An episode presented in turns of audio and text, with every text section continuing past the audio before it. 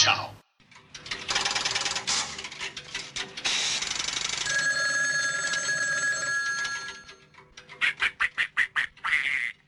What do you want?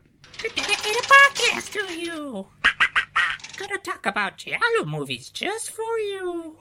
The only thing I'd like, I really like, is to meet you face to face. That'll happen sooner or later.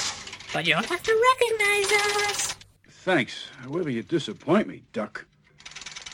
You throw a challenge my way. I almost forgot the most important part. We go by Creep Creeperson and Chris. And this is Giallo Ciao Ciao. Got it. The harbor. A phone booth sitting right near Pier 11. I'll get out the APB. Move, you bastard.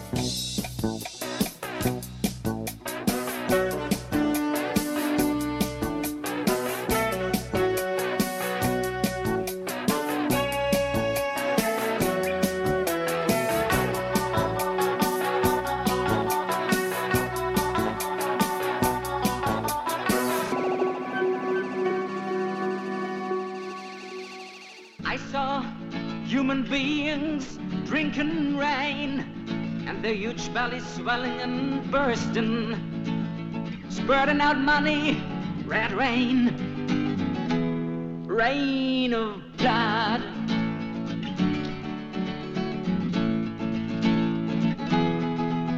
Oh, why don't you let butterflies with gaily colored wings fly free in the clear skies.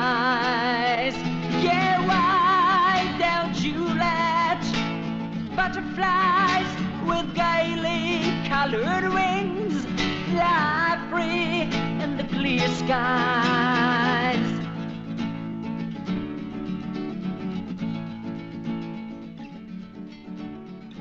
I thought.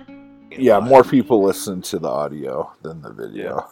So, ciao, ciao, everybody, and welcome to Giallo Ciao Ciao, episode number. Do I need to look it up?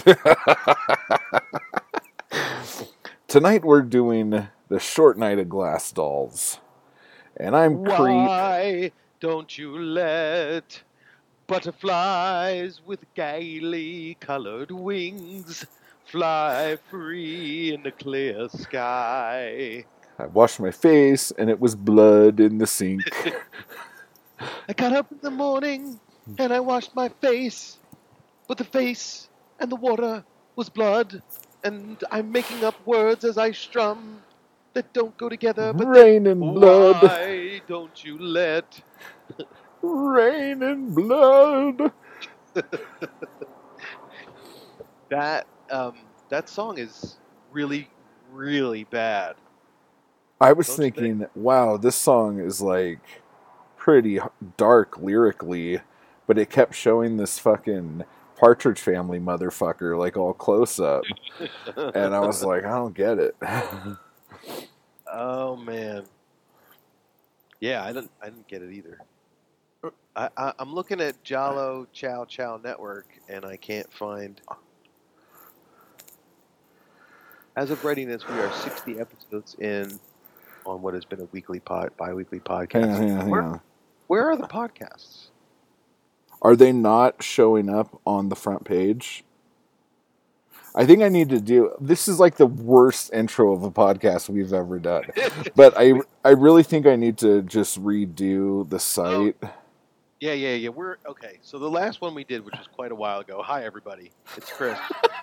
uh, the last one we did was uh, number sixty-two. The blood sucker leads the dance. And um, as an aside, I was happy to report that our uh, the website that we all know and love and shall remain nameless that we talked about last time is back up and running Thank fucking God, dude. And I, and I managed to find Talk about the most boring fucking two weeks of my life. we um I managed to find the uh, porno copy of Bloodsucker Leads the Dance, although I haven't really. Was it on that site? It was on that site, yeah. They had, they had a Okay. good copy. Then Yeah. I'm going to um, cancel something that I've been doing right now. All right, done. That worked out well. So this is number uh, episode 63, and it has been quite a while. Would you say it's been like six weeks, maybe? Really? Our last one? I was going to ask you, did you want to are you okay doing once a month or did you want to go bi-weekly? Um, that's up to you. I mean, I think we were doing once a month simply because you had like two or three other podcasts happening. September was- 27th was the last time we Oh, well, that's the time the show went up. Oh yeah, so it was way before that. Yeah, Um yeah. I'm okay, I'm okay with monthly as long as as long as our uh, listenership doesn't mind waiting that long. But uh, Yeah. that's only because I've got so much other stuff going on. Yeah, I hear that, dude. Okay, cool. And I I just think, you know, I the know that, point that we- people have been getting a little antsy.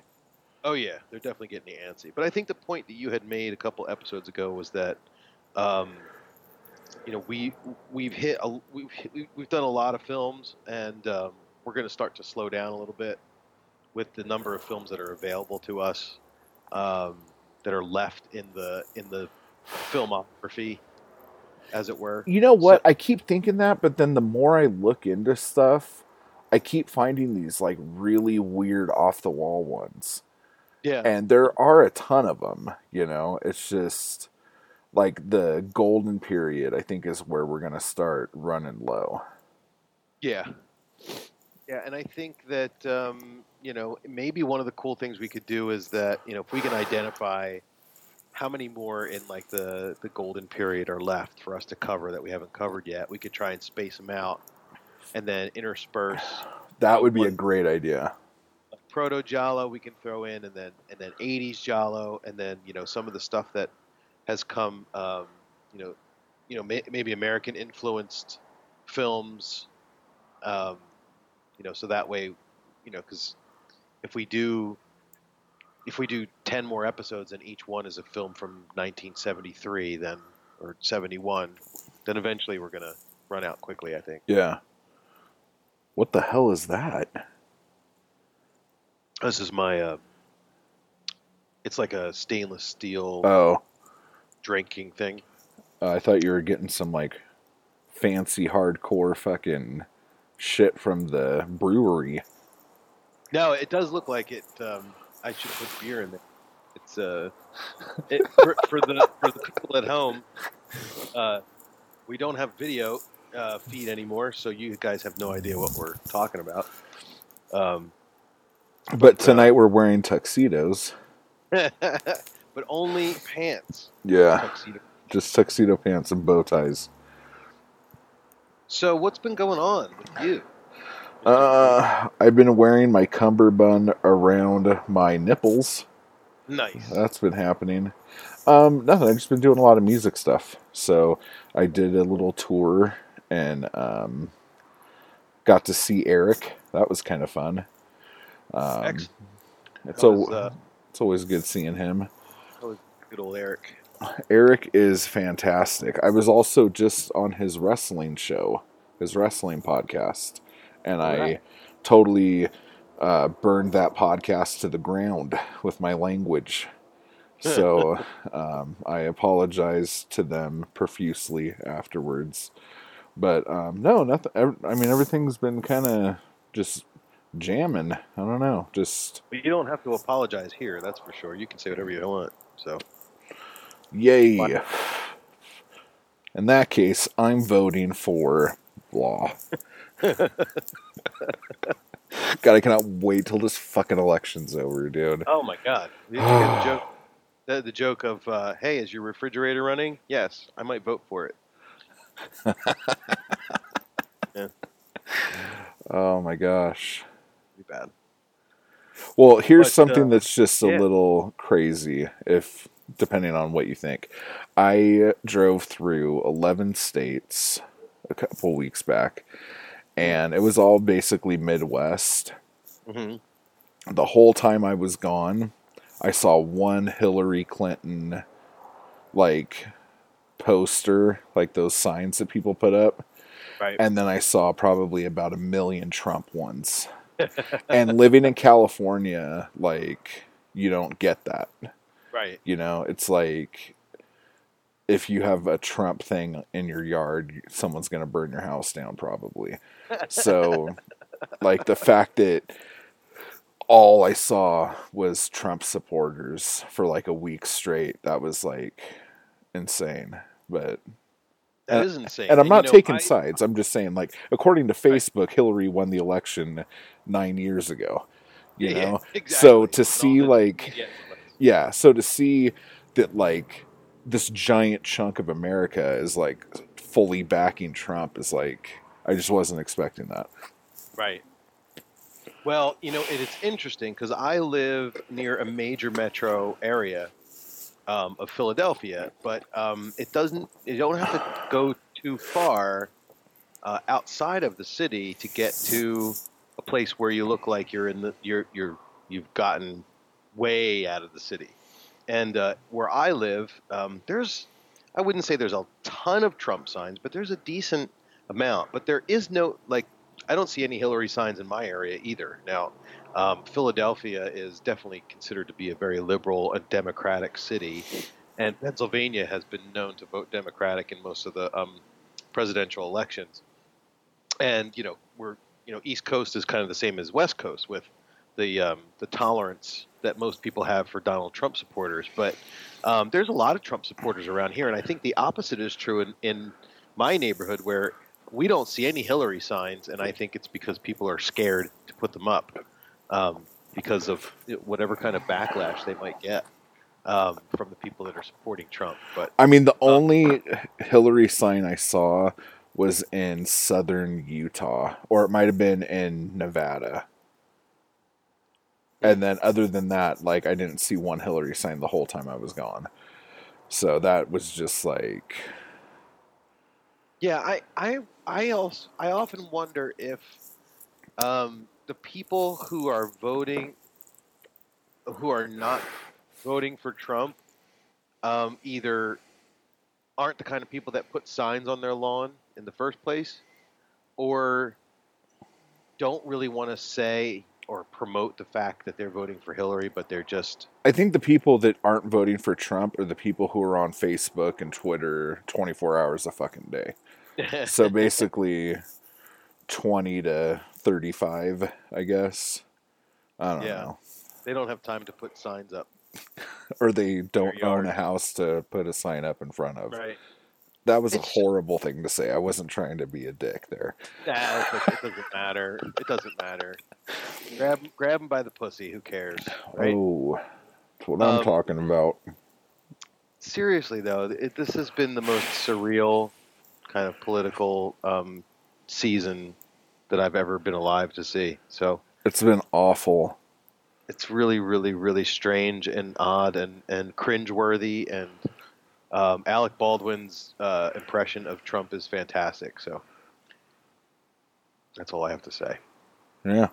Well, sweet. So, speaking of the poor man's Donald Trump, tonight we're going to be looking at the poor man's Franco Nero and Jean Sorel. Jean Sorel. And I think um, what I wanted to do let's do it. you, if you would um, if you would humor me for a few minutes is we had a, a nice lengthy post on our uh, on our Facebook group from Sanders. Oh, post. Sorry. And, uh, Go ahead. Yeah. What did I say? No, you said post, but I, you kind of cut out when you said post, so I heard we had this long, lengthy, Oh, and I'm like, what? lengthy. Did I say girthy too? I didn't say girthy. No, but if if post. Sanders wrote it, it's definitely girthy. It is though. It's like wide, Yeah, wide post. Anyway, so Sanders says it's like a uh, tuna can. uh, the elephant in the proverbial giallo room now. When are we going to get to Francesca? Is it Francesca? I always said Francesca just because I stop reading after I see the FAR or the FRA, just because I get bored. Yeah, CE is like a CH. So um, Sanders wants to know when are we getting to Francesca? It's out at the end of September. This must be this must must in all caps must be dealt with.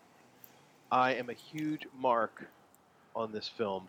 I loved Onetti's first film too, but that probably shouldn't be reviewed unless you combo it with Francesca. But Francesca is over the top crazy. Can this happen next? What was his It- first one? His first one, I have to, I have to, in the, in in the in the interest of full disclosure, the first one I couldn't get through. It was awful. Um, What's it called? it was called something about something about sleep or profundo. It had the word. Oh, profundo. Sonno, Pro, Profondo Sonno one or whatever. Yes. Yeah, yeah, yeah. Yeah, I know which one you're talking about. Now I watched that uh, because I watched the trailer and I'm like, this is the most stylized Neo Giallo I've ever seen, at least for a trailer. And I started watching it, and it put me to sleep because there was, I mean, I think, I think I watched maybe 25 minutes or so, and there was nothing like to the movie. It was just, you know, one set piece after the next, but not really like action set pieces, but just, you know, um, fetish, you know, fetishistic imagery Yeah. of the giallo, just you know, macro close-ups of different things, and the glove and the knife, and you know, the different colors and the doors, and and, and I this is this is enough. I couldn't take it anymore. But anyway, um, so Francesca, um, I guess the real question uh, or the real answer to when are we getting to it would be when can we get a copy of it? I guess because. Um, you know, it's been released in several different, um, I guess, iterations and different distributors. Um, I think they said they were working on an English language version. Is that true, or is it just an English subtitles version? I have no idea. I really don't know. I have to look that up. But like, if as soon as we get it, I mean, I'm. I mean, I want to do that. I want to do a mirror. I want to do um, that shitty Berberian Sound Studio movie, just so I could talk shit on it. Um, for those of you who love that movie, I apologize, but I thought that movie was horrendous. Spoiler. uh, I shouldn't have said any of those things. I heard that it was good, and and also heard it was bad. So, but yeah, those are all the. I mean, the only did we do. I think we only did we only do one of those Neo Giallos. We did. We did Strange Color. Tears or Strange Color, yeah, of your body's Tears, which I loved, by the way. If you haven't heard that episode yet, Yeah, I liked it too. It was different, but it was it was good after a couple of viewings. You know, the first the first time through that one, you're I was just like, I don't even understand what the fuck's going on. But then um, once you get past how much emphasis they put in the style of it, you can see kind of what they're trying to do with the story. So and it wasn't necessarily a style over substance either. Like there is a story there that has twists, and the Right. ending leaves you thinking. So, yeah, but yeah, that's just that one. Absolutely. So let's. Uh, I mean, let's put that on the on the top of our priority list. See if we can get copy of it from Well, somewhere. let's try to do that thing you were talking about with splitting up whatever's left and from 70 to 75 okay. and then sprinkle that shit in because there are I mean there's a ton of movies in the 60s that I want to do and there's a ton not a ton but like the more modern day stuff I would like to do just as a um uh uh an accent piece but uh, Sure. I will say this too. The other day, um, I think I posted something and nobody caught it, but um, I watched um, Case of the Bloody Iris again, just Yeah. because I was sitting around and didn't have anything to do or whatever. And that movie is so much fun. Like, Oh my God. I know it, I like we've sung its praises before and stuff, but it is just so much fun. The Marilyn character and it's probably the dubbing, but it's she's just the most over the top fucking character ever, and the shit she says, it's just, oh, it's just it's such a good movie. Like I, and um, that's where I get bummed out when, um, because you know how you used to say not every movie could be strip nude for your killer. It's like that same kind of thing, you know, like when I watch other things and it's not that, and I'm like, oh man. But uh, there, it's just it's so it's so cookie cutter because there are so many movies that have like the exact same sub characters, the same plot pacing, and the whole fucking thing. Yep. Um, that it's just it's amazing that there aren't more movies like that. But anyway, I know, but that's like that's like the go-to one if you just if you want to if you want a, uh, uh, guaranteed entertainment, you know that's the one you go to. And if um, you know if you've got somebody who really wants to get a sense of what the movement was like at that time, because really, I mean, you know, when people say, "Or give me a, a, a an example of a giallo that I can watch," because I've never seen any you know, a lot of people think about, you know, Bird and uh, Blood and Black Lace Tenebrae. and Tenebrae and, and Solange, maybe. But um, it's important for most of the people who want to understand about Giallo to watch that one because it embodies what was going on in the filmmaking culture at that time. I feel like it has everything. It has Yeah. everything that like you would ever because like it my go to used to be either strip nude, Bay of Blood, or um, Five Dolls. Like those were the Right. ones that I would always just like have on, and um, that's why it was so weird that I because out of all of them, like I've seen those ones obviously a gajillion times, and I've seen um, Case of Bloody Iris a ton of times too. But I don't even know if I've watched it. I may have watched it one time since we did that episode. Oh, so right. so it's Okay. been like maybe two years since I'd seen it, and it was Yeah. just oh, it's so good. Like I Yeah, it just, but um, but I it's got like you're right. It's got everything. It's got you know, it's got uh, George Hilton and Edwige, and it's got um, you know uh, a great soundtrack, and it's got the urban landscape, and it's got you know the the really good um, you know tense sequences with the stalking and the slashing, and uh, you and know, it's the- got like the fake um like it's funny because the red herring in that movie is a red herring but at the same time like he's wearing the killer's clothes. He's like breaking into Yeah. people's fucking houses. Yeah, yeah, so it's like the most like out of control red herring ever. But i don't know. It's just it's so good dude. And the red herring guy looks so much like Jon Stewart. I was like that looks like Jon Stewart. Like how the fuck? If like Jon Stewart had been badly burned. I don't know. It's just it's such a fun movie. I love it. And i can't remember the line i think i put um something like I'm going to the movies. To, I'm going to take in a movie with whatever his name is. He's such a ball buster. And then she like rolls her eyes and smiles, and then the scene cuts. It's like there's so many ridiculous lines like that. Oh, she's so great. And it has Edwige's my favorite Edwige outfit, the black suit with the giant orange tie. Oh, I thought you meant the non-outfit outfit, outfit, which was just the body paint. Oh, that's that ranks up there too, dude. For reals. That's Oh. a great one too because there's a scene where I think like isn't there a scene where she's she's running around with just the skirt and the bra on? Yeah. Yeah, that's great. And then she runs into the lesbian's apartment and Yep. she's like, This guy attacked me. And she's like, What'd she say? She's like, She said something like, Well, you running around like that, I don't blame him, or Yeah, yeah, something yeah. like that. Totally like misogynistic, but said by a, a lesbian, so it's fine.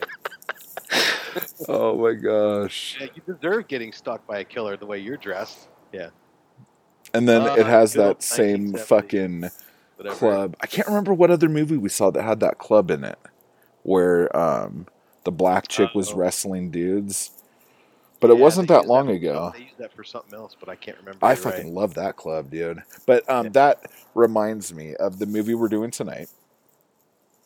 Do you know what movie that song's from?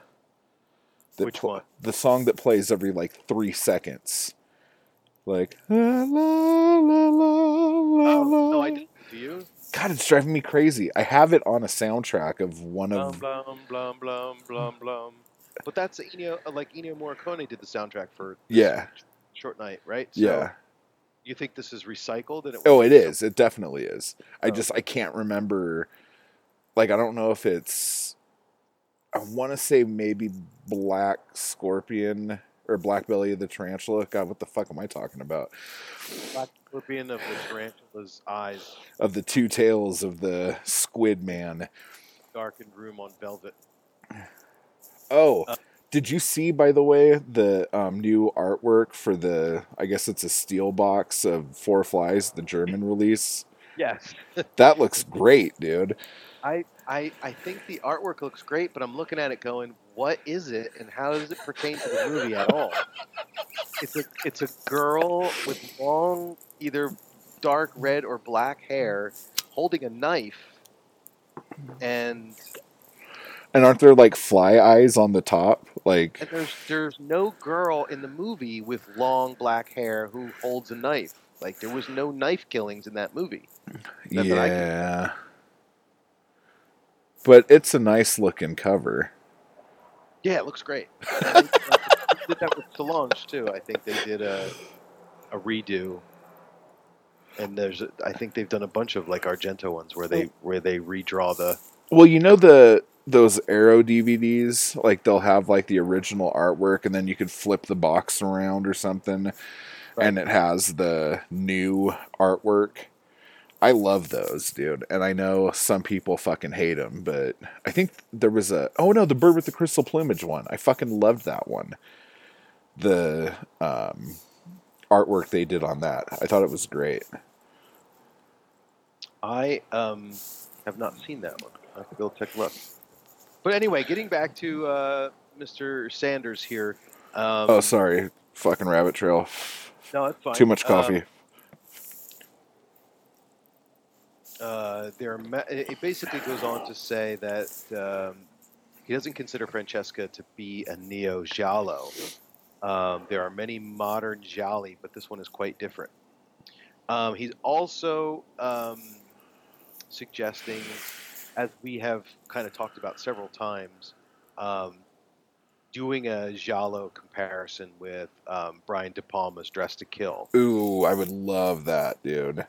So I think that would be a great Fuck yeah. well. Um, but we really appreciate Sanders. He's he's passionate. He said, "Obviously, I'm passionate about the show. I really want to hear from you guys on these. I can tell myself I know all or listen to the to other posters, but we are here for you. I want to hear this out of your facts, especially after wrestling, PPV, and bats invading backyards." yes. Well, you don't. You're not in. A, are you in a, a position where the bats are, are can come or? Well, we put this like cobwebby shit up for Halloween, and ever since we did that, the bats don't fly on this side of the house. Which is Oh, probably okay. good because the last thing I fucking need is a bat flying by getting caught in a giant fucking fake web right next to my fucking head, giving me a fucking heart attack. But um, Maybe you'd catch them. I want to help them. I do want to catch one, but like I, I don't know what it would do to me. I don't know. I don't even know how to like care for a captured bat. right. But I'm sure there's a YouTube video on it. If but- you watch any Lucio Fulci films, you just stab it with something. Fuck, if I watch any more Lucio Fulci films, I know what to do with my fucking dogs. They're driving me fucking crazy. Oh man, that's not, that's not good. No. But anyhow. um, but yeah, so um, our Well, I, I think that maybe you know what we need to do is put a little project together um, during the the downtime between podcasts and just make a big list and start uh, knocking them off. yep. But uh, this one here, uh, Short Night of Glass Dolls, is um, it's pretty unique. It's a pretty unique film. It's a classic, but it's way different than films in the in its in its category or you know it, from the same time period. Yeah. So it's it's an interesting one. But if you are familiar with a lot of the Jean Sorel, um, gialli that like he did with Lenzi, um, a lot of this movie will feel like a normal proto Giallo kind of thing, um, because it's it's not the big body count movie. It's not the Black Glove. How, what did this get on, Oh, the, on the score? score? Yeah.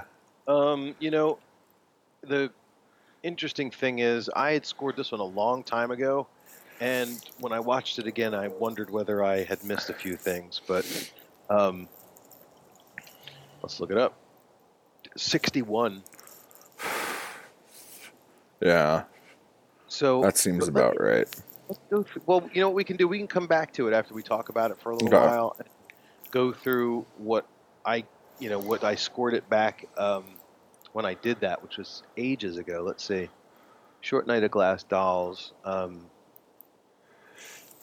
yeah, we'll get back to it in a second. But um, so I think I suggested this one, so I'll give it a quick intro. Yeah.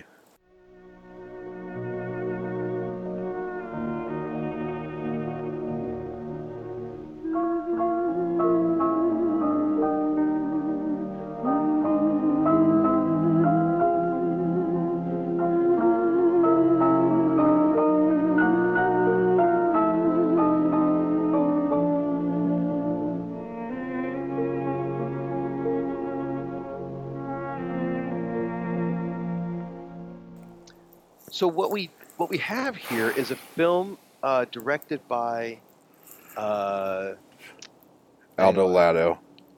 Aldo Lado. And Aldo Lado went on to um, direct Who Saw Her Die uh, a year later, which is, by all accounts, a very classic Giallo in, in all regards. Did I say in all accounts and in all regards? That's I'm so about right. I'm repeating myself. Um, the classic slasher, but you know, I think that Who Saw Her Die, um, it's kind of it it's it separates itself from the rest of the pack because it's not really um, there isn't any kind of like tongue-in-cheek aspect to Who Saw Her Die. It's very straightforward and serious, and you know, a little girl gets killed, and there really is no humor in that, and there's no. It's not a party film. You know, a lot of these jollies that came out at this time were were for you know f- for the for the working class who came out to movie theaters um, to hang out with their friends and drink and watch a film that every once in a while would do something interesting like show a murder or show some naked boobs or whatever. But this one is not like that. So, um, and and Short Night of Glass Dolls um, is not like that either. That's not really a party film, but it's it's definitely uh, less um, morbid and and uh, I don't know what the right word is. Who Saw Her Die is kind of like just a it's just a little creepy because of its um, Subject matter. yeah, thank Yeah. you. Um, but Short Night of Glass Dolls was a year before, and um, it stars Jean Sorel and Barbara Bach, um, who I think is like a James Bond girl, right? Yeah, yeah. And um, so I don't know exactly where to start, but basically, we um, the movie is very unique in its in its story way of storytelling because we have the body of this um, reporter whose name is Greg Moore gets found in um, a park, and um, it's taken to the mor. He's taken to the morgue, but now we get this voiceover from Greg saying, "Hey, I'm not dead. What's going on here?" Um, and so the film is basically cuts back and forth between Greg in this catatonic state where he can't make a move, he can't even blink his eyes, and I think uh, Sorel did a great job of looking like a corpse Yeah. This film like he didn't move a muscle. I don't know how many takes they did, or maybe they just used the same picture of him over and over again, so they wouldn't have to worry about it. But um, he, uh, I think he did a great job. So basically, he he's he wakes up in this environment and tries to figure out what happened to him. And the movie is told from a series of flashbacks. So um, we start at the very beginning of the film, um, at the beginning of the story, at the beginning of the narrative, as, as, as well as the beginning of the film with the first flashback. And, and, and Greg is a reporter from America. He's living in Prague. Uh, and he's like a reporter who's reporting on the politics and that sort of thing. And I think we're talking about, you know, and we get into this later in the film. There's a lot of this subtext, but I think we're talking about, I guess, the, you know, the communist era of Prague, which is the Czech Republic. But I think um, It was Czechoslovakia.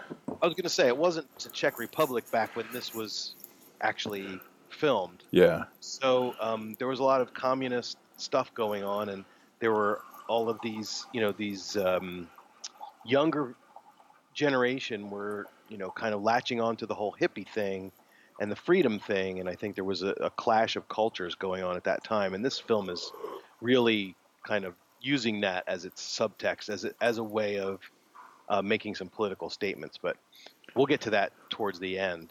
But um, basically, it's a pretty um, it's a pretty simple narrative. Um, Greg Moore um, and is, is waiting for his girlfriend Mira uh, to meet him, and they, she finally comes in, and they have this love affair, and they have these great giant panoramic shots of Prague, and it's filmed really well. Um, and at one point, um, Greg and Mira go out to this party um, where they meet a whole bunch of really wealthy and well-connected people. Um, and you know, Greg is basically showing off Mira because she's gorgeous, and everybody wants to talk to her. And meanwhile, uh, this other girl who worked with Greg, who's also a reporter, is trying to like win him back because they probably had some sort of um, past romantic history. But now that Greg is with the younger uh, Mira, he doesn't want anything to do with this um, this other girl. I Well, if she if she dropped her fucking stupid headdresses, he probably would look Yeah, her way more. She made herself look older on purpose. Yeah. You know. Her name's Jessica, I think, in the movie. Yes. Okay. I think. Yeah. So um, they come back from this party, and Greg gets a call from his partner that he works with about some informant who was going to meet him somewhere about a story. And Greg goes out to meet this guy, and there's nobody there. When he comes back, Mira is gone. And um, she didn't take anything with her. She left her clothes behind, she left her passport behind. Um, and so Greg is obviously, you know, distraught. It's his girlfriend. He loves her. Plus, she's missing, and he's a reporter. Um, and the police really aren't helping because they don't like him. You know, he's a reporter. He's threatening, you know, the current culture. He's an American. Um, so, he- you know, Greg is. It's up to Greg to kind of figure out what's going on. So he just follows some clues. Um, you know, there's there's lots of misdirection uh, in different different places, but eventually he um, traces the clues to this exclusive club, this Club 99, um, where I think you know on the front or like on the surface they're kind of like a a club where they sit and listen to people play music. I think I don't know if they do other things, um, uh, a lot of you'll you'll see when when Greg uh, goes there for the first time to check it out, you'll you'll notice some of the people there that were at the party, and um, so you know now at this point again, Greg is going back and forth with these flashbacks the, the, throughout the whole movie, where he goes back to being this um, paralyzed body, and the doctors come in, and the one guy who's a doctor is actually a friend of his, and there's this weird thing about how his body temperature never went down, and we need to figure out how to get him. Um, maybe we could try to reanimate him, and they have so many like interesting looking devices that they use for these medical. Oh procedures. man, the lab areas are amazing. Yeah, and I don't even know if those instruments were real, like if they, you know, if they're really used for medical purposes or what, like these things that spin and, you know, the black oxygen balloon thing that blows up and stuff. Um, but eventually, uh, the doctors give up on Greg. Uh, they don't know why he's still exhibiting these signs of life when he really has no vital signs at all. Um, so they basically determine that they're going to do an autopsy on him, but they're going to do the autopsy in front of a whole group of people who are in like a class, and the doctor is going to use this as an example um, to to show his students one particular technique or procedure that's important, I guess. Um, so then the last couple of scenes, we start to to get this situation where we're not really sure if the narrator is reliable anymore uh, because Greg starts to kind of lose his mind a little bit, and then we have that scene where Greg goes out and um, that this guy uh, I wish oh his name is Jurgen Drews. He is the guy playing the guitar in the uh, town squares, singing about the butterflies. Oh, awful. Um, so yeah. was he a legit like singer? Yep. He was a prominent German Schlager singer, whatever a Schlager singer is. Our European friends will fill us in. Um, he's still alive. He's 71 years old. Slogging away. He's slogging away. He's still out there singing. So apparently he's a big deal in Germany. Um, so it's a weird scene, right? So Greg is out there and he's listening to this guy talk about the butterflies and singing about the blood and washing his face. And he sits on the edge of this bridge and this other guy comes and like just flips him over off of the, the bridge and and into the into the river or the canal or whatever. And i you know i don't think it was for the purposes of killing him because there was no way that him falling like 25 feet into water was going to kill him but it clearly like screwed him up and the police uh, come back in and, and at this point there's all kinds of weird stuff happening I, I don't know if i really totally followed it at this point that or whether the cops were in on it or not um, at the end we can, we can we could talk more about Yeah. the film in general before we get to the end scenes which this film has the most squirm-inducing final one of the most fi- final scenes of a film of a giallo that I've seen in a while. Um, but what what did you what were your initial impressions? Well, of first the- off, the fact that there's a legless dude on a skateboard 30 seconds into the movie is fantastic. So I was on board right from that point. um, but the whole thing, like where he is being the amateur detective through his own flashbacks trying to figure out what the hell happened while his body is catatonic and he's laying on a slab in a morgue um, is probably the most interesting way I've ever seen that done. yeah, absolutely, Um, very original. super original. It's it is um, it's not the most fast paced uh, film out there, and a lot of the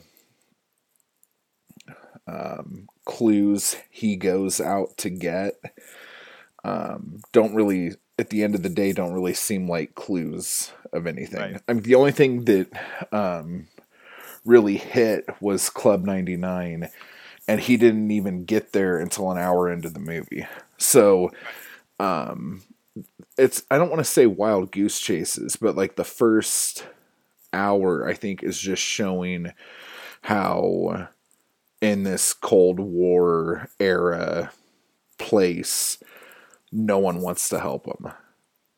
right. And instead of like being like, okay, you know, I'll try to figure out something else, he's always like, I'm not afraid. I'm American. I have a mustache. Like I could do anything. And like that it wasn't getting old, but it was just like like this guy's the most optimistic fucking dude in the world, you know? Like he just hits like closed door after closed door. um I don't know if it was the film stock necessarily or if it was just Prague in general, but um and it might have been Prague, but um, it was just so drab. Like Yeah. It is the most like washed out earth tone looking place. Like all the buildings, like the streets, everything. It just everything is so drab. But with um, Jean Sorel's character, and like in every other movie he's in, he's got a bitchin' fucking car. And I almost feel like his car was like a extension of him being an American and being different and Right. being like his own individual person that he could have like this bitchin' little sports car Yep. but so that was like a neat little touch and there were like little touches like that um that were definitely thought out and i think the fact that his car was like a sparkly blue you know like was to just be a huge contrast against just this fucking mauve looking world you yeah. know Yeah. Totally. so that was nice he had a couple nice jackets he was Yeah, he, he's he was running a he I was running I a little heavy in the turtleneck department but Yeah. Well, I I think and I think the mustache did like worked well on him. It just kind of it made him look different. Um, but Totally. Not, not bad. he looked like didn't look- Franco Nero. Like I'm like, oh my god, he could have been like Franco Nero. Yeah. Like he could have been like, uh, what's that dude's name that was supposed to be the next Franco Nero that looked nothing like him, but the producers thought he did. I don't know, some blonde guy. But anyway, um, No idea. I was just he was in all those Polizio movies. Like his name starts with an M, but it's escaping me.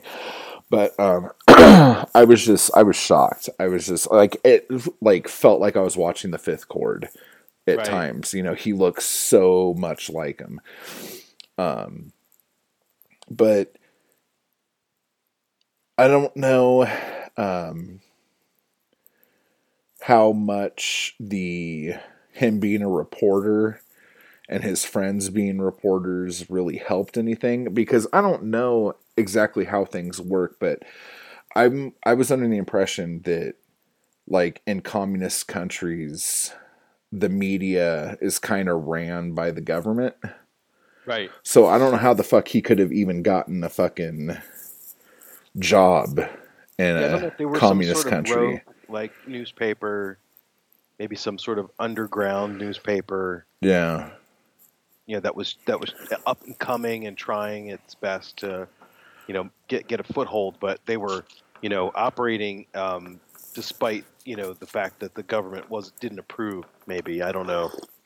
Um, but yeah, you know, we did that other movie, um, The Washing Machine, which took place in somewhere in the Ukraine or something. I think I can't remember exactly where it took place, um, but it was the same idea. I mean, clearly it had '90s, um, it had a '90s look to it as far as the way it was photographed.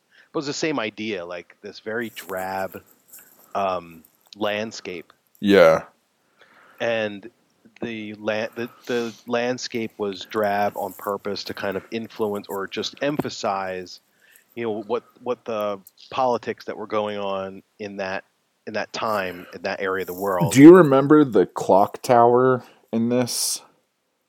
With in, the in um Short Night with the scary ass gargoyles and the weird like marionette looking people like yeah, I think so. that was terrifying. Like yeah, I was like right there I'm like okay this is like a really scary place like this is terrifying. Like Well, yeah, like it's just it, the whole idea that you know the the ruling class was very oppressive. Um, you know, the police and just everybody that was older, and as you find out when you get to the end, you know these people that were in power um, were really running the show. Um, but uh, Well, you know, here's here's a question I have um, that maybe you could help me with. As the movie goes, she's missing. He can't find her anywhere. But then there's this really amazing scene and shot of her in his refrigerator Right.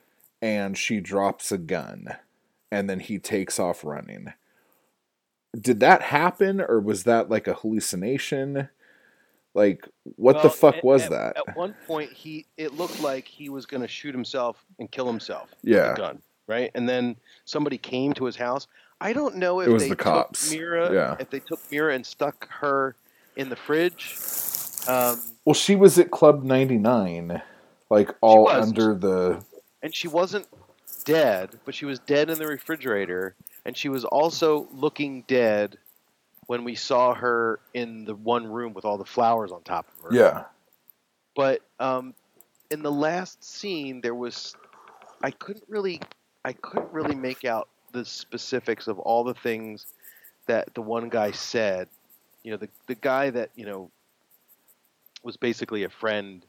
The, the guy who who came and took Greg home from the police station after he fell in the canal Yeah.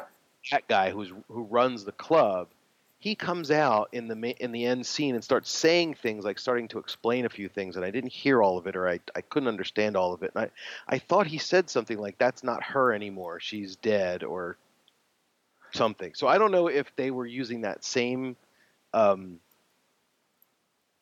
the the same process by which they can make people appear to be dead but not really, and then they come back to life eventually once the effect wears off.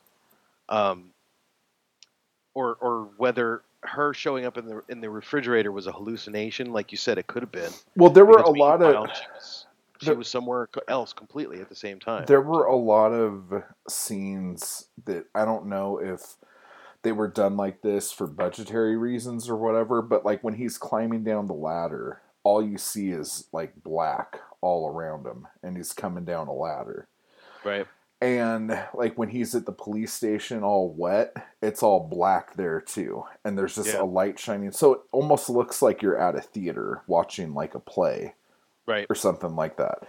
And I don't know if that stuff was happening to show that he was in a hallucination or if it was like a hey, we don't have the budget to get a police station, so this is what we have and we don't know where to get a ladder, so this is what we have.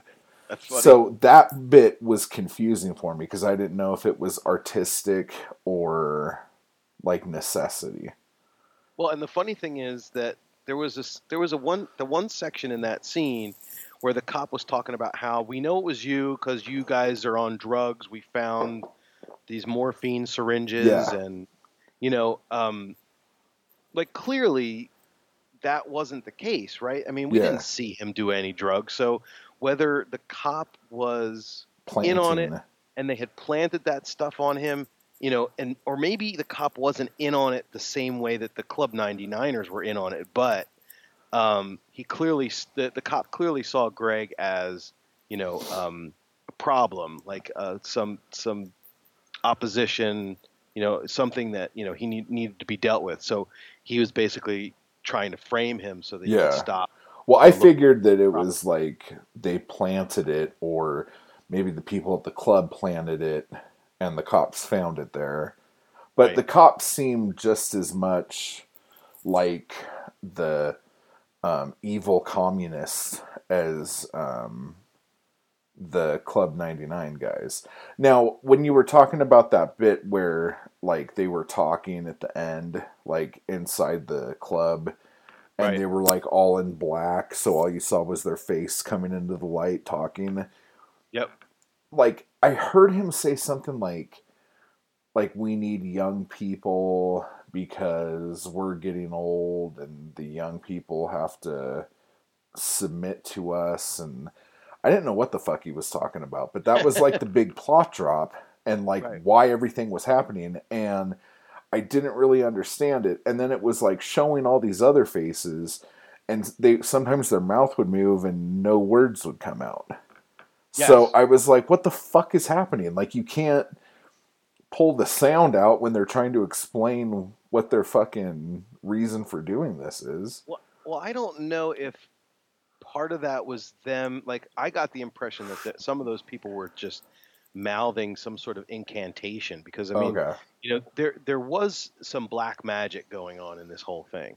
So it wasn't just, you know, two, you know, different social classes that were at odds with each other. There was some there was some supernatural shit going on um, that wasn't really explained, but we can explain. You know, we can we can pretty much ruin the the ending, um, and, and it really isn't the same kind of spoiler ruining the ending as you normally do in a giallo because basically we know what happened to Mira.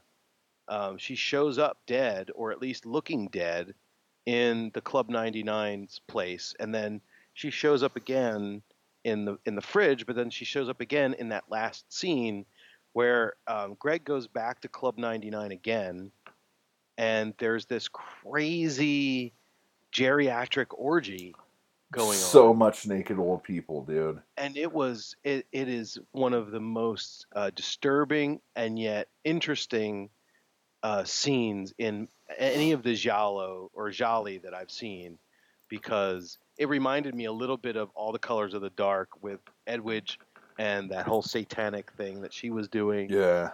Um, but this one was more like It was very like Wicker Man meets Eyes Wide Shut, but not enough Yeah. of Eyes Wide Shut to make it that super sleazy.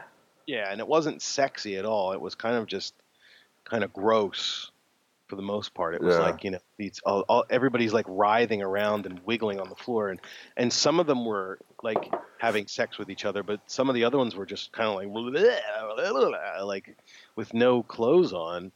And so then we see, you know, we see these.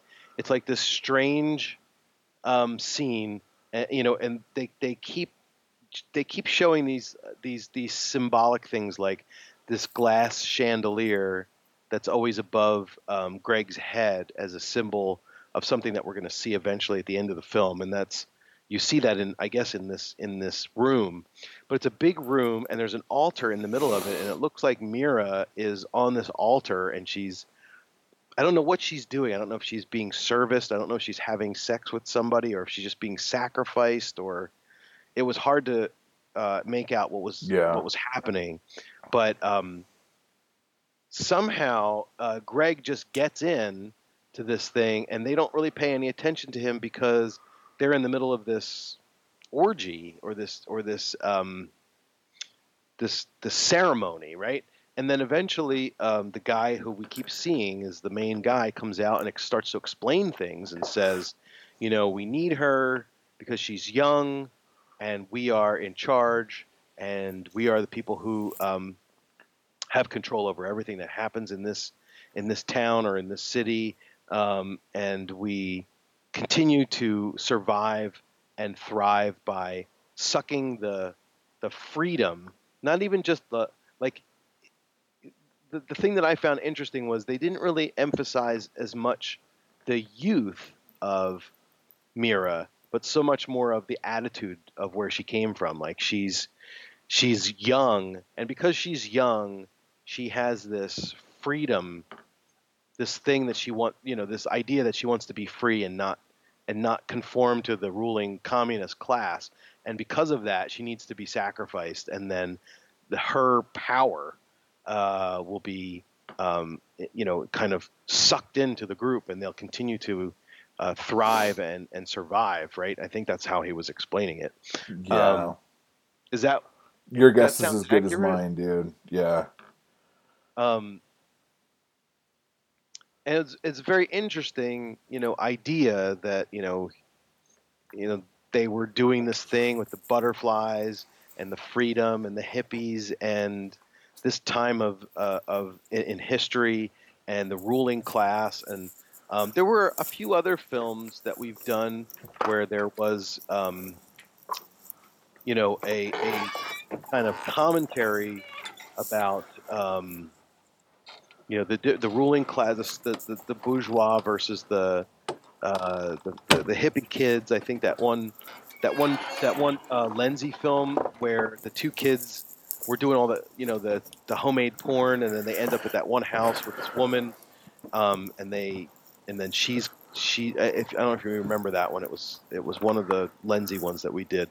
It was the same thing like the the the the con uh, the the the subtext of the the the one class um, rebelling against the other class and the and the older people that were on their way out and their and their ideas are, are kind of antiquated and and them trying to kind of hang on to um, the power that they still have. But that was kind of what what it was all about.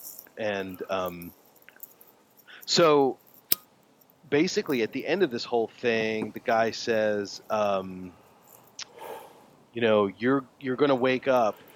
Um, you're going to find your body in a park, um, and you're going to wake up, but um, you won't be able to talk, um, and." You will be buried alive, and eventually you'll go crazy because um, by then by then you will have gone crazy or something like that. So Mhm. um, and then the scene ends. But like you were saying, there's more people and more faces coming in, and they're saying things, but you can't hear their voices, and it's it's just all very strange. But it's like the last scene, and the people um, in that scene really were just they didn't look human. They looked more alien than anything else. But they were just you know uh, I think they did a. I, I, I liked the scene a lot. I think it was really well done. It was just like, it was well. It was successful because it like creeped me out, Yeah, and it, it and it was kind of uh, it was uncomfortable to watch. yeah, And so, um, eventually, we get to the end, and we go back to Greg on the autopsy table, and um, I don't know why the police and the reporter need to watch the autopsy. That didn't make any sense to me. Like, why do they need to be there to watch this? Like,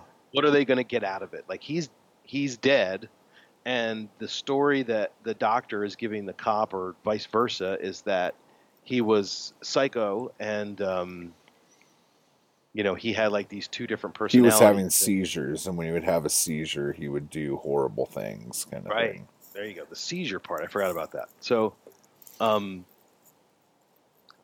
but I heard at one point one of the characters said, um, and that is why the doctor wants to do an autopsy because this will reveal a little something, something, something. But then that that kind of dialogue trails off, and you don't hear the end of it.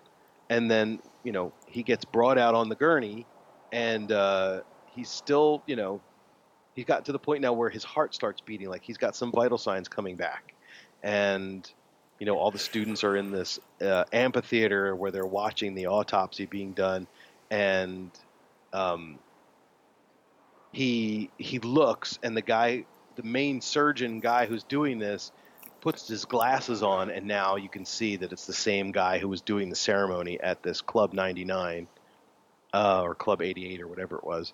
Um, and it's like okay everybody's in on it. And like the some of the club members are up in the rafters watching this autopsy and um, so everybody's basically in on it. And and at the last second greg um, you know moves his hand.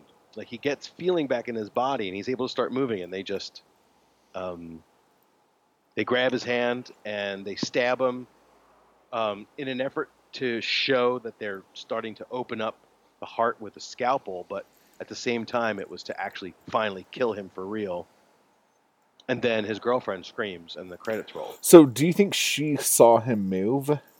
I yeah, I don't know. Like that's that's why the ending is kind of weird. Like did she did she see what Or Did did she she know what was happening? I don't know. Like maybe she just screamed because she didn't like she was uncomfortable with the fact that they were you know opening up the chest of her boyfriend although they had said that they were going to do that. Why would she be there? Yeah. So if she screamed crazily, it's like almost well maybe she noticed his hand moving, or maybe when they opened him up, with that that wouldn't normally happen with a cadaver. I don't Yeah. know. That that ending part was just kind of I think for effect more than anything. Well, I mean, I think everyone who watches this is going to assume that he's going to start moving, and his friend doctor that's there too is going to go, "Wait, he's moving," and then mm-hmm. like have it be like a happy ending, like, "Oh, you know, he got out of it." But I'm trying to think of another movie that like the amateur detective guy like doesn't ever really find out what the fuck happens and then gets killed. Well, you could say sort of um, the house with laughing windows is like that a little bit Yeah. because the guy at the end he discovers But I feel like Uh, he discovers more. Like he finds out what the fuck's happening. He just ends up at the wrong place at the wrong time kind of thing. Well, I think that you know Greg figures out what happens when he has that last flashback. He realizes, you know, what happened and who did it. Mm-hmm. Uh, but there isn't anything he can do about it at this point. You know, he's trying to. Um, he's trying to like, you know, make some sort of a, a gesture so that people will realize that he's awake and alive. But at the same time, it doesn't matter because they're all in on it, pretty much. Yeah. it's the end of it. So Like this movie left me feeling the same way like Footprints on the Moon left me feeling. You know. I don't remember how that left me feeling. I mean House of the Like, Laughing Windows not so much, but like I understand what you're saying because it is kind of similar um at the end there. Footprints on the Moon, the way that that one ends is she's just carted off by the two people in the spaceman outfit, and then there's something. There's some some text that scrolls up at the end that says that she was committed into some sort of mental. It's just like there's there's no real closure. Like you're right. you're here rooting for this person to like solve the shit and bring the people down, you know. Right. And it doesn't happen. Very dark. Yeah, very un- unresolved, and so that's why I mean it's really an interesting film because the way that the movie is told, um, the techniques that they use for the flashbacks, and possibly, you know, this unreliable narrator on top of it. Um, but you know, just the the introduction of the gothic kind of satanic um, cult, which is kind of horror influenced Mhm. uh, to a certain extent. Uh, but it does have that giallo thing going on with the amateur detective and everything. Um, and yeah, it's so so. I mean, I think it's a good film. It- It's it's it's one that people always kind of refer to when they talk about giallo. Um, when they want to say, and here's a film that kind of came out at the same time and can be can be you know put in the same category as all these others, but it's way different. Because this came out around the same time as Bird, right? And Bay of Blood. Uh, seventy one. So, Oh, so like a year later. yeah, it's been. It's, it's like you know this was happening. This it wasn't. You know, it, the giallo was just starting to get into um like full speed. Let me see if I look on uh, the release dates. Let's see. Yeah, October of 1971. That's a big Yeah. difference than January. Yeah. because if you think about you know um, how many films those guys put out in 1971 by the time we got to october um, a lot a lot of stuff had been done so What Um, does do you know what the title means? the short night of glass dolls Yeah. um, no but the original title was more about the butterflies than the glass dolls um, because it's I assume the glass doll bit was him always looking up at chandeliers. yeah that's what i thought too Okay. But yeah, where that um, name actually comes from. Uh, is there any more? I'm wondering if. I wonder. I'm looking on IMDb to see if there's any other um, names for this film besides that one. Uh, let's see. Yugoslavia. Also known as um, Malastrana. Um, the video title in the USA was called Paralyzed. uh, Short Night of the Butterflies was the informal English title. Malastrana, I don't know what that means. Um, I don't know if that's supposed to be a name or if that means something in. Paralyzed makes sense, but it's not Oh, as good of a title. Malastrana is a is a place in the Czech Republic. It's a town. Um, so maybe that's why it's called that. So, um, anyway, to get to the Giallo score, um, let's see if we. Let's see if I have everything. We have an Italian director. um, I didn't check off hidden identity because we kind of know what happened to her and who's kind of behind it, like halfway through, right? So Yeah. I mean, the hidden identity, the best thing for that would be the doctor, because that surgeon we see from the moment he comes into the morgue. But we Hmm. don't find out who.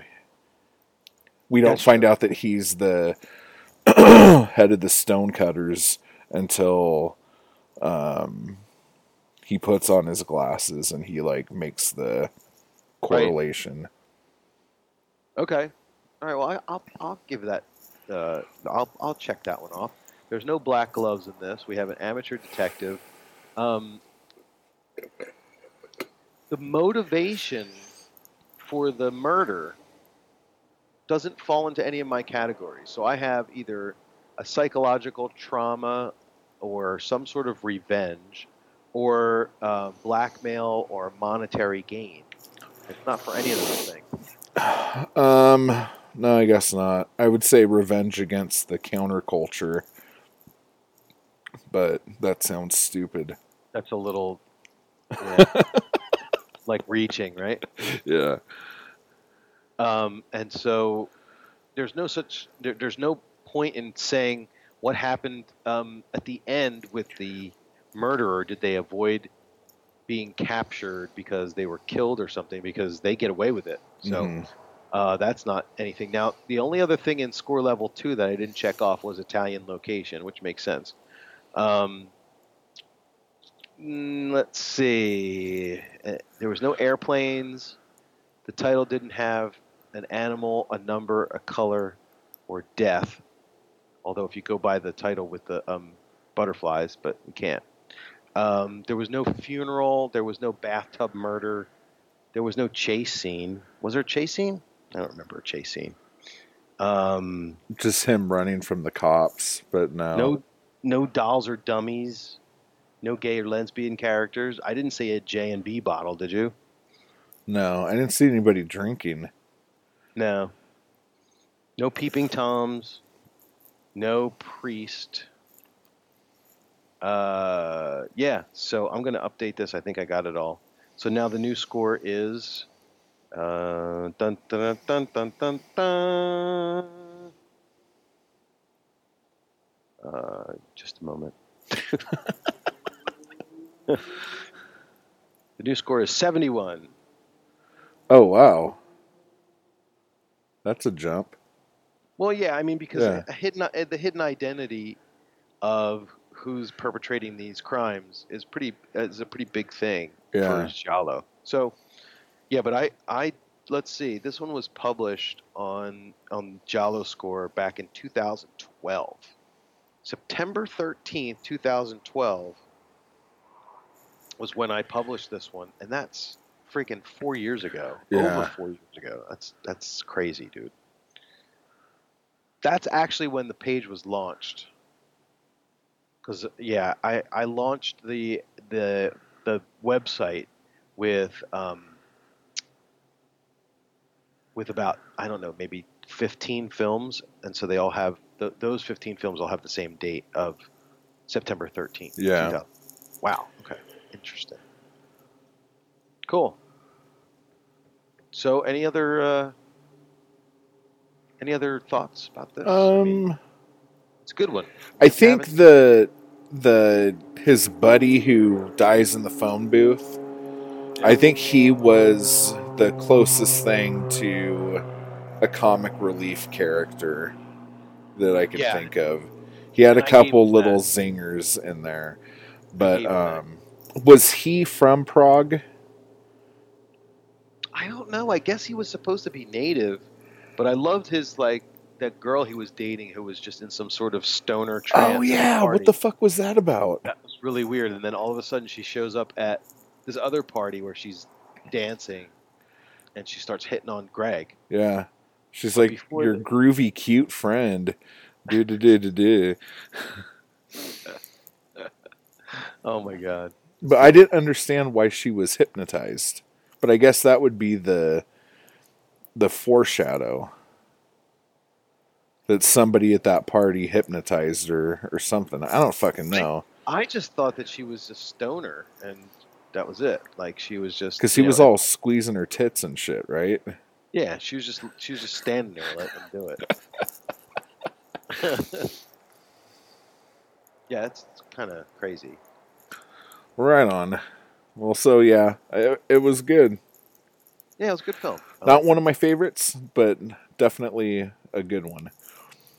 an interesting one. one Yeah. that you you would tell people to watch if they wanted to get you know a little bit further into things So, this genre. are we gonna do Francesca next? If we could get it. If we can, yeah, if we can get uh, a copy of it without making it too hard. Um, I think there was was there. I think there was a discussion about Francesca. I'm going to look it up here on Amazon. Um, I thought that somebody had said that the U.S. version of this was coming out in September. Yeah. Uh, let's see. They have a Facebook page.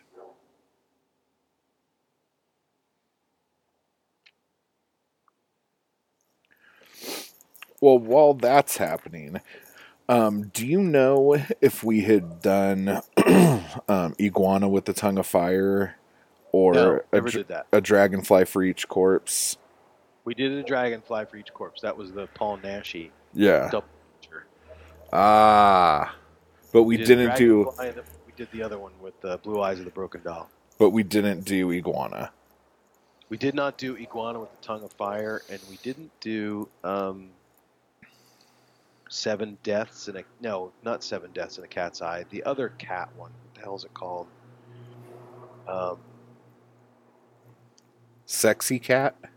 No. uh, what the hell was it called? Um, I'll tell you in a second here. I don't. Oh, uh, the Crimes of the Black Cat. We didn't do that one. Uh, that's another classic one. And the psychic. The Psychic we never did. That's right. Um, yeah, everything else on my list we've done. So we have to go through and uh, put a list And- together. So as far as the Fulci, the psychic, murder rock, and is that it that we haven't done? For Giallo, uh, the Psychic, Murder Rock, I think so. I think everything else Fulci is non-Giallo, um, if I remember correctly. And we did New York Ripper. And we still have to do Argento's Giallo. Correct. Which And will be have- a and we action-packed episode. Yeah, and I'm on the fence. Is that is that more Giallo than horror? No, it's more horror, definitely. It's definitely more horror than Okay. Giallo, um, because it's just it's from the '80s and it takes you know it takes its cues from what was going on at the time. Uh, it, at at the heart of the story, it, it is a murder mystery, but it's you know I, I don't really think that when you watch Phenomena that the emphasis is really on trying to figure out who the killer is. It's more about all these other kind of interesting Yeah. things that are on. Yeah, yeah. But yeah, so I'm seeing that um, there's a Blu-ray of Francesca on Amazon. It's thirty bucks, um, and I'm just looking to see uh, what we got here. It's language is English, so I don't know. Um,